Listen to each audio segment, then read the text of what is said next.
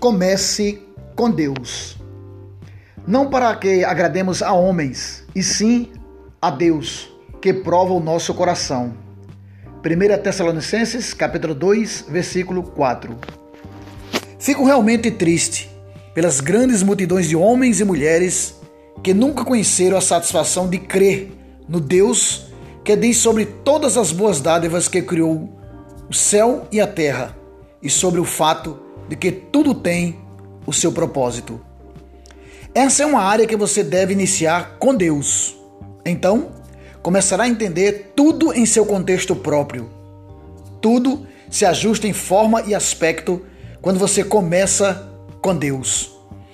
Em círculos cristãos, há agora uma deferência inadequada ao conhecimento e à realização intelectual. Insisto que isso deve ser mais equilibrado. Estimamos os esforços e as horas que são desprendidas para o progresso acadêmico, científico, mas devemos ter sempre em mente a sabedoria e as repreensões de Deus, nosso Pai Criador. Pesquisando e estudando, descobriremos que aprendemos apenas fragmentos da verdade. Por outro lado, o cristão mais novo na fé em pouco tempo aprende muitas coisas maravilhosas e centrais com respeito à verdade. Ele encontrou e conheceu verdadeiramente a Deus. Essa é a questão primária, meus irmãos. É por isso que chamamos com toda serenidade homens e mulheres à conversão, recebendo Jesus Cristo de Nazaré como seu Senhor e Salvador.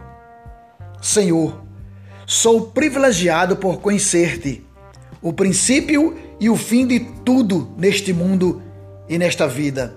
Permita-me compartilhar tua verdade com alguém que precise ouvi-la hoje.